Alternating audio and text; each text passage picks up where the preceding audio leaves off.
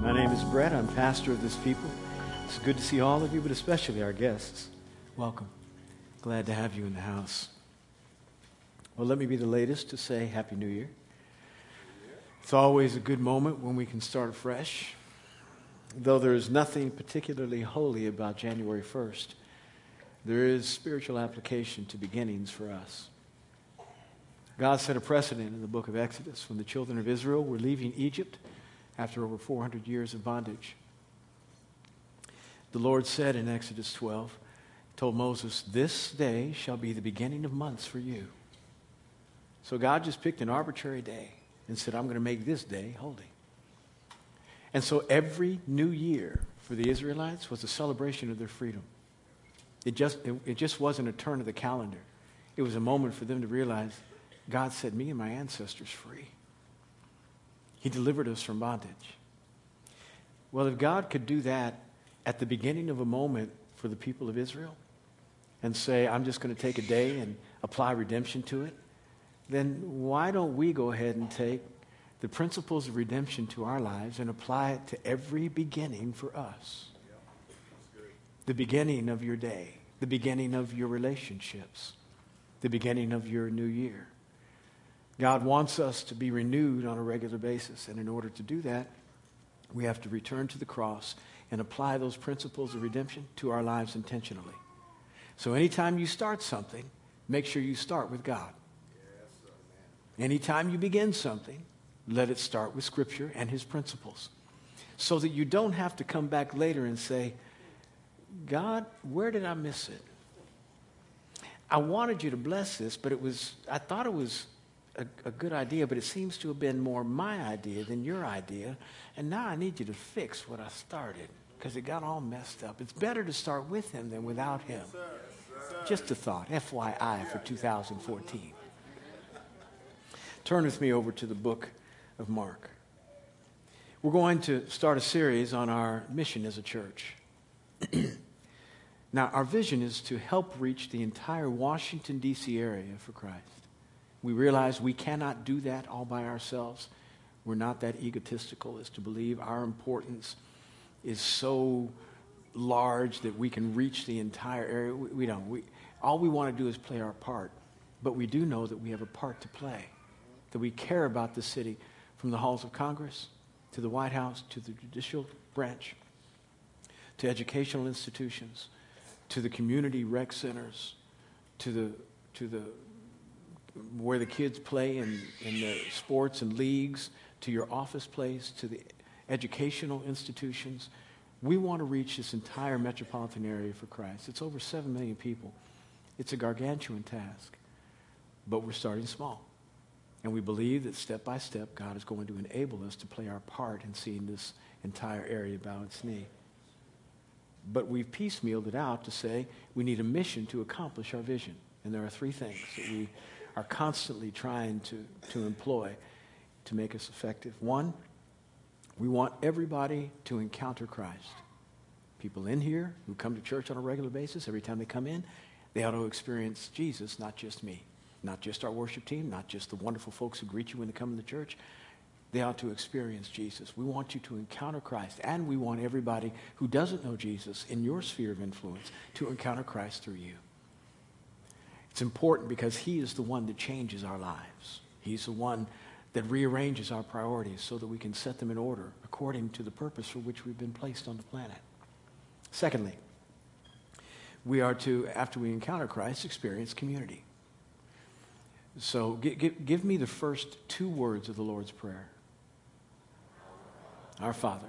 Now, it, it, it, Jesus didn't say, My Father, He said, Our which means that the Lord's Prayer is intended to make sure you're reminded that you are not an only child. That every time you pray, you ought to think about everybody else around you. And that the, the loop that runs in your prayer mind, in your soul, the loop that runs of your prayer needs ought not just be about your stuff. Our Father. So when you meet Christ, He's intending you to then meet everybody who He loves, those that He calls His own. We want you to experience family and community here in the house. And then thirdly, we want you to take whatever you've got and extend the kingdom. in your workplace, in your community, in your neighborhood, wherever you are, to extend the kingdom. So encounter Christ, experience community, extend the kingdom. Those are the three things that we, we hold up as our mission, and we, we, we let them kind of inspire all that we do on a regular basis. Today, we're going to talk about what it means to extend the kingdom by encountering Christ and experiencing community. We're going to keep this series all throughout the month, but today is kind of a, a an amalgamation of all three. So, turn with me over to Mark chapter 2. We're going to look at verses 1 through 5. Mark 2, 1 through 5. Speaking of Jesus, it says, And when he had come back to Capernaum several days afterward, it was heard that he was at home. And many were gathered together so that there was no longer room, not even near the door. And he was speaking to them. In verse 3, they came bringing him a paralytic carried by four men. And being able, unable to get him in because of the crowd, they removed the roof above him. And when they had dug an opening, they let down the pallet on which the paralytic was lying. Verse 5. And Jesus, seeing their faith, said to the paralytic, Son, your sins are forgiven. Lord, help us as we study. There are many theologians who believe that Jesus didn't have a home. And they base that on the fact that when the popularity of Christ was growing, people were jumping on the bandwagon of his success. John the Baptist had said at the beginning of Christ's ministry that this was the Messiah. Those within earshot decided they would follow him, and that meant some of John's staff. John had proclaimed him as somebody greater than himself, and everybody looked at John and asked him, Are you the one? Or should we expect somebody else? Are you the Messiah? He said, No, I'm not him. And let me tell you how great the guy is who's coming after me. I'm not even worthy to untie his sandals, which meant he wasn't even worthy of being the lowest servant in a house because Jesus was so great. So John the Baptist had proclaimed Jesus as being this, but nobody really figured, could figure out what does it look like. And so they, they waited in, in large part for his ministry to kind of flesh itself out and flourish. But now people were, were recognizing this man had some enormous capabilities. He was different than everybody else. Every time he talked, something came out of his mouth that was new and fresh and had authority. He was more than just another prophet. He was, he was the Messiah. And the Messiah for the Jewish mindset meant this one who would set up a kingdom that would have no end. Neither would it have any borders, and that it would expand forever. So it would go on in time and it would go on in space. And it would have no parallel in prosperity or peace. And they thought Jesus was coming to set up this kingdom and unseat Rome and kick out the usurper Herod, who had been the puppet ruler for all the Jews. He wasn't even Jewish. And set up this kingdom for the benefit of the Jews. And all the Jews were excited about it. I mean, they were really happy. And as they began to, to look at Christ's ministry from a distance, they, they saw him beginning to do things that were even beyond what they thought a Messiah would do. They were just looking for the Messiah to be a ruler. But this guy was a prophet and a healer and so much more, casting out devils. They'd never seen that before. What, what king ever did that? And so they were saying, he's, he's like everything we want a person to be with more. And, and, and, and now the bandwagon was growing, and it was about six months until he was going to the, to the cross, going to Jerusalem for the last time. And everybody realized this could be the moment where he sets up his kingdom. And folks were, were calling out from the crowd. And in Luke chapter 9, one guy says, I will follow you wherever you go. Everybody wanted to get in, on the campaign trail. They wanted to become a part of it because they realized if I help this man get elected, I can get a job. And so people were trying to figure out how they could get his attention and prove their loyalty. And Jesus says to the man who cried out, um, yeah, about that. Foxes have holes and birds of the air have their nests, but Son of Man has nowhere to lay his head. Now, from what, from what Jesus, how Jesus responded to this man, theologians have said, well, that proves Jesus didn't have a home. Well, I, contextually, it doesn't make much sense for Jesus to respond that way because the issue was not where Jesus was going to sleep. He was responding to the man's desire to come and be a part of his leadership team. And what Jesus was trying to convey to him is that leadership is not going to flesh out like, like you think. I mean, I'm going to go to Jerusalem and I am the Messiah. But birds have their nests where, where they call their home and they can rule. Foxes even have dens where they call their home and they can rule. But me, I go to a people that I'm supposed to rule over, and they're not going to receive me. I have no place to place the headship of my authority. I'm called to the Jewish people, but they're going to reject me. You still want to follow? You still want to follow? You want to come on, get on the bandwagon, please. I need more people to sacrifice their life for the benefit of many. Come. So I don't think that passage can be used as a proof text for Jesus not having a home. Secondly, we don't know where Joseph went, meaning the surrogate father of Christ, but we do know this that he was not around. Now we believe that he probably died. Jesus, at this point in this passage, is over 30 years of age. I've already articulated over the last few weeks that, generally speaking, older men would marry very young women because they had to, to gain the bride price necessary to secure the bride from the father of the bride. Had to pay anywhere, it could be from $100,000 to $500,000, and you don't get that coming out of college. So you have to work a long time to get those resources. Working a long time means that you are aged when you marry and you try to marry somebody younger so that they can have as many children as possible. So it was not uncommon for a 40 year old to marry a 16 year old. Well, by the time Jesus is 30, that means that 40 year old is 70. The average lifespan of a man back then was somewhere around 55. So Joseph probably had passed on. Every good Jewish boy was responsible to care for his mama. And I don't think you could find a better Jewish boy than Jesus.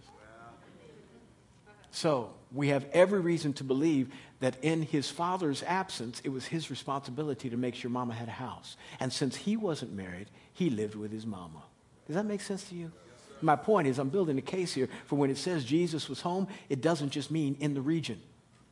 It meant he was in his house. And Mary lived there too. Now, Jesus is coming home. There is nothing about his coming home that is prefaced by saying, and he was about to, to do ministry. Jesus was coming home like you come home after work. Baby, is there dinner on the table? Mama, you got dinner? Picking up the remote, turning on ESPN. Trying to chill a little bit. Day's over, you worked hard, just enjoying life, doing what normal people do. But Jesus wasn't a normal person. He had already raised the dead, he had cast out devils, he had, he, had, he had shouted down the religious folk that were trying to oppress the people to which they were, they were sent and supposed to serve. And so he had gained enormous popularity. When he walked home, when he came in the city, everybody knew it. Hey, y'all, Jesus home.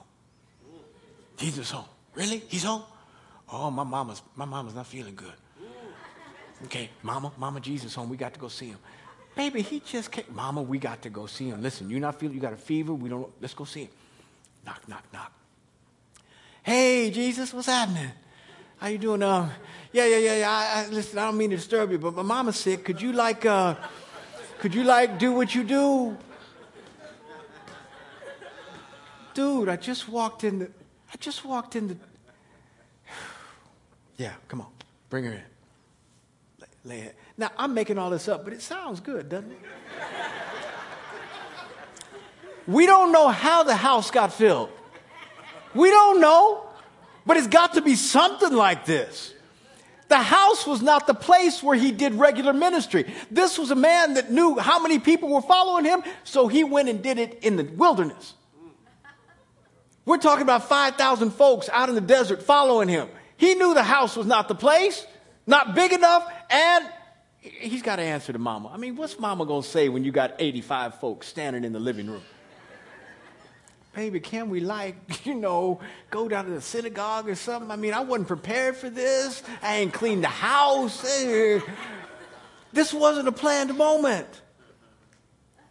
And so somebody gets healed. And then they walk out, come in sick, walk out healthy. They shouting down the street, woo I'm healed. Now everybody knows. And now they start bringing the babies, their uncles. Everybody's coming. And, and they're, knocking, and they're, hi, hi, Come on in. Come on. And then he begins to teach them. And then more folk come. And more folk come. And more. Now everybody's in the living room. They're in the kitchen. They're in the family room. They're on the stairs to the basement. They didn't have basement, but you know what I'm talking about. They are all over the place. They are crammed in the front door so that nobody can get in. They're opening the windows to try to get just as much earshot as possible. There are people who are saying, What do he say? What do he say? What do he do? What do he do? What do he do? And then somebody's translating what Jesus said seven, eight, nine, ten people back. And it, oh, oh everybody's excited. And now it's become a church service. But he didn't plan to be that way. And Jesus is doing everything he possibly can to provide and accommodate for the word of God to be ministered in the house. And when the word is ministered and Jesus is there, folks show up. It's hard to keep them away. And I am so grateful that God is bringing you to this house because you realize that when you come in, it's not just about what Pastor Brett says. It's not whether Tiffany and Rob can rock the morning. It's about does Jesus show up and minister to you? Do you feel him? Do you sense him? Do you hear his voice? That's what it's about. And the more we can present him, the more people just keep coming. So we used to have one service, then we got two, trying to make room. Then we got three, trying to make room. Then we went to four, and we ran out of morning. We ran out of morning. That's why you're here at 1245. When my staff came to me four years ago and said, Pastor, we need to do a 1245, I said, no, nobody going to come at 1245. 1245, what kind of time slot is that? That's not traditional. Who going to come? You. That's who comes. You. I'm amazed. We got people coming from all over the area. I mean area, area. Region area. I had a couple came to me as I was shaking hands as they were leaving the congregation, the sanctuary, and, and, and they, they, I said, glad to see us. Oh, Pastor, we love it so much. I know sometimes we're not on time and it takes us a long time to get here. I said, where, are you coming from? They said, Frederick. Frederick, Maryland? Yeah. I said, you drive an hour, an hour and 15 minutes to get to church? Oh, they said, Pastor, a church alive is worth the drive. I told them I'm to use that. I'm going to use that. I'm going to use that. yes, sir. And then in the last service, I had a couple that said, Pastor, we come all the way from Fredericksburg. I said, they don't have churches in Fredericksburg, Virginia? Either. No, no, not this one. And they said, we are even, we love this so much, we're even looking for, for a job. We work down there, but we're looking to see to get transferred up here because we love this church so much. Now, I realize that's not everybody's testimony. I'm not everybody's cup of tea, and neither is our mission. I got that. We're not for everybody. But it seems like the Lord is bringing more people than He's asking to stay away. And for that, I am very grateful. These are great problems to have. I wake up happy with my problems. I'm overjoyed with my problems. I remember when I had different kind of problems where we were, we were trying to find property in which we didn't have people to fill we didn't have any, but we were just looking for some place to put 25 folks in and 50 folks in. And, and I remember those are problems, crowds, you weren't coming.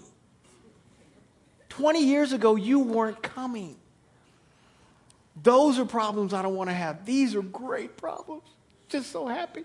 And we're working as best we can as a congregation administratively to try to figure out how to make room one service, two service, three service, four. We went to five services. We tried Saturday night, but nobody came. And we were working just as hard as we do on Sunday morning. So we said, rather than do Saturday night, we'll just set aside another, another satellite over in Dominion High School in Sterling, and we'll do one there. So we got 250 people to show up over there every Sunday morning. And it's just fabulous, just great, happy, happy, happy. But it costs a little money to do a satellite because you have to buy equipment. You, you just can't set up a guy there with a little megaphone saying Jesus is Lord. You, you, you got to have some stuff. And, and you got to have children's ministry stuff. And you have to deploy people and, and resources. And you have to buy trucks in which you put the stuff. It's about a $300,000 proposition just to do another meeting someplace else. Not to mention what you have to rent in terms of, of space every month. So you can't do that all the time. So we said, okay, college kids, y'all worship over George Mason. So our college kids at Northern Virginia Community College and George Mason University, on Sunday night, 130 kids over there. Sunday night, 130 kids. And, oh, you ought to go over there. You ought to, please, leave, go. we need space. Please go. 130. It is wild on Sunday night over there. Six o'clock, it is amazing. That is my favorite service to which I never go. I go twice a year there. It is astounding. You see these college kids worshiping, you go, oh, this is what the kingdom's about, man. This is cool. And then we said, youth, don't come here no more. So, our, our teenagers, where do you drop them, parents? Up the street. 10 and 11 o'clock up the street. And so we have our youth services over there. Latinos, okay, we're going to find you a pastor. You go do your Spanish service up the street. That's nine services on a Sunday. We're doing our best to make room. We're doing our best. And if we have to do more, we will do more.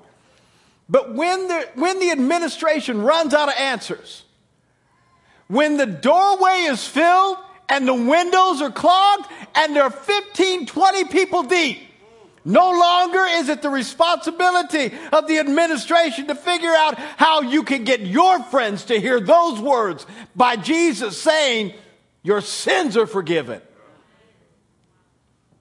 These men saw. Don't know exactly how it happened, but it happened something like this. Man, Jesus is here. Jacob needs to be healed, but he can't walk. All right, listen. I'm going to take off this afternoon. Y'all, fill in for me. I got to go find my friends. And they went and found all their buddies. And, and you needed four of them because the guy couldn't walk. Had to get him on his pallet, four at each corner, and carry him all the way. By the time they got everybody, got him off work, got him off caring for somebody, whatever it may be, after they got, the, the house was full. They couldn't get in. And it's not like you could say, Excuse me, may I please move to the front? Everybody had issues. And it wasn't selfishness, it was just need. I need him to touch me too. And so they were sitting there looking at the situation. And they said, We can't take no for an answer. Our friend needs to be healed. Our friend needs our friend needs Jesus. He needs Jesus. We got to do something. And so they're sitting there. They set the boy on the ground and looking at the situation, surveying their possibilities, and they say, roof. And another guy says to another, his buddy, so?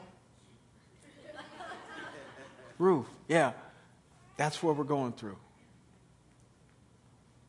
Dude, this ain't your house you, you can't just start tearing apart somebody's house, man. Really. It's, it's Jesus' house. It's Jesus' house. It's his house. You can't tear a hole in his roof. He'll sue you. Mama will sue you. I'll pay for it. All right, listen. If they ask me, I'm going to say it's your idea, all right? Let's make it happen. Two guys get on the roof, two guys get underneath, one pushes, the other two pulls. And, and, and they pull him up and they start walking on the roof, and everybody on the inside of the house is feeling the roof shake and dust is falling down because it's a thatch roof. It's not like our roofs where there's insulation in between the drywall. It's just roof. And then all of a sudden, folks start pulling stuff out. And, and Jesus is talking. He said, What in the world? And Mary's looking, Jesus, Jesus, Jesus, do you see what, do you see? This is my roof, Jesus. Come on. Now, I know Kingdom Advance, I got, but this is my house. okay, whatever.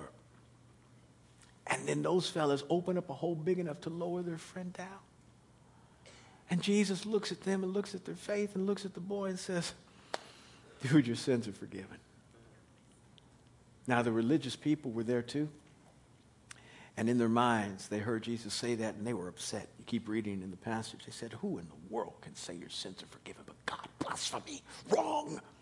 Jesus, knowing their thoughts, said to them again, Which is easier, for, for me to say your sins are forgiven or to rise and walk? But so that you know that the Son of Man has the authority on earth to forgive sins, young man, get up.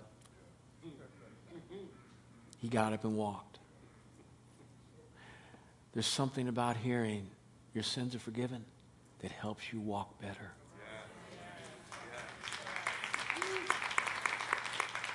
Doesn't matter which one he says. You walk better.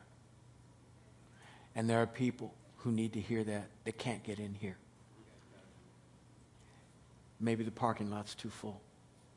And when you try to, to bring them, you have to go through all of these ruminations of, okay, if, if I bring them at 1130, I'm not quite sure whether the parking lot's going to be too full, and I have to bring them early enough to get their kids in because the children's ministry might be full, and then they won't be happy if their children are with them in the sanctuary. But if I bring them early enough, there won't be enough parking for them because everybody will still be in church. So maybe I need to bring them at 9, but if they come at 9, they don't want to get up at 7 to come at 9. How do I work this out? I have to help them feel comfortable, and I don't want them to have any impediments. This is what every, if you haven't gone through that, you're not bringing nobody. If you haven't gone through that, you're not bringing anybody. You're just showing up. Hmm. Smile at me when you're mad, please. Smile at me when you're mad at me. That helps me. And I ain't taking it back either. These men would not be denied, and I'm begging you. Figure out a way to, to bust a hole in your plan to drop people into the setting where they can hear the beautiful words, Your sins are forgiven. We're building this building over here trying to make room. Yes. We're doing all we can to try to make room. We need your help to make room. Please consider giving. Break, bust a hole in your financial planning. Bust a hole in whatever impediment would stop you from bringing people to this house so that they can hear those words desperately. We're doing all we can. Now it's up to you. Be creative and figure out new ways to remove the hindrances from people being able to hear those words. Can you say amen? amen? Let's pray.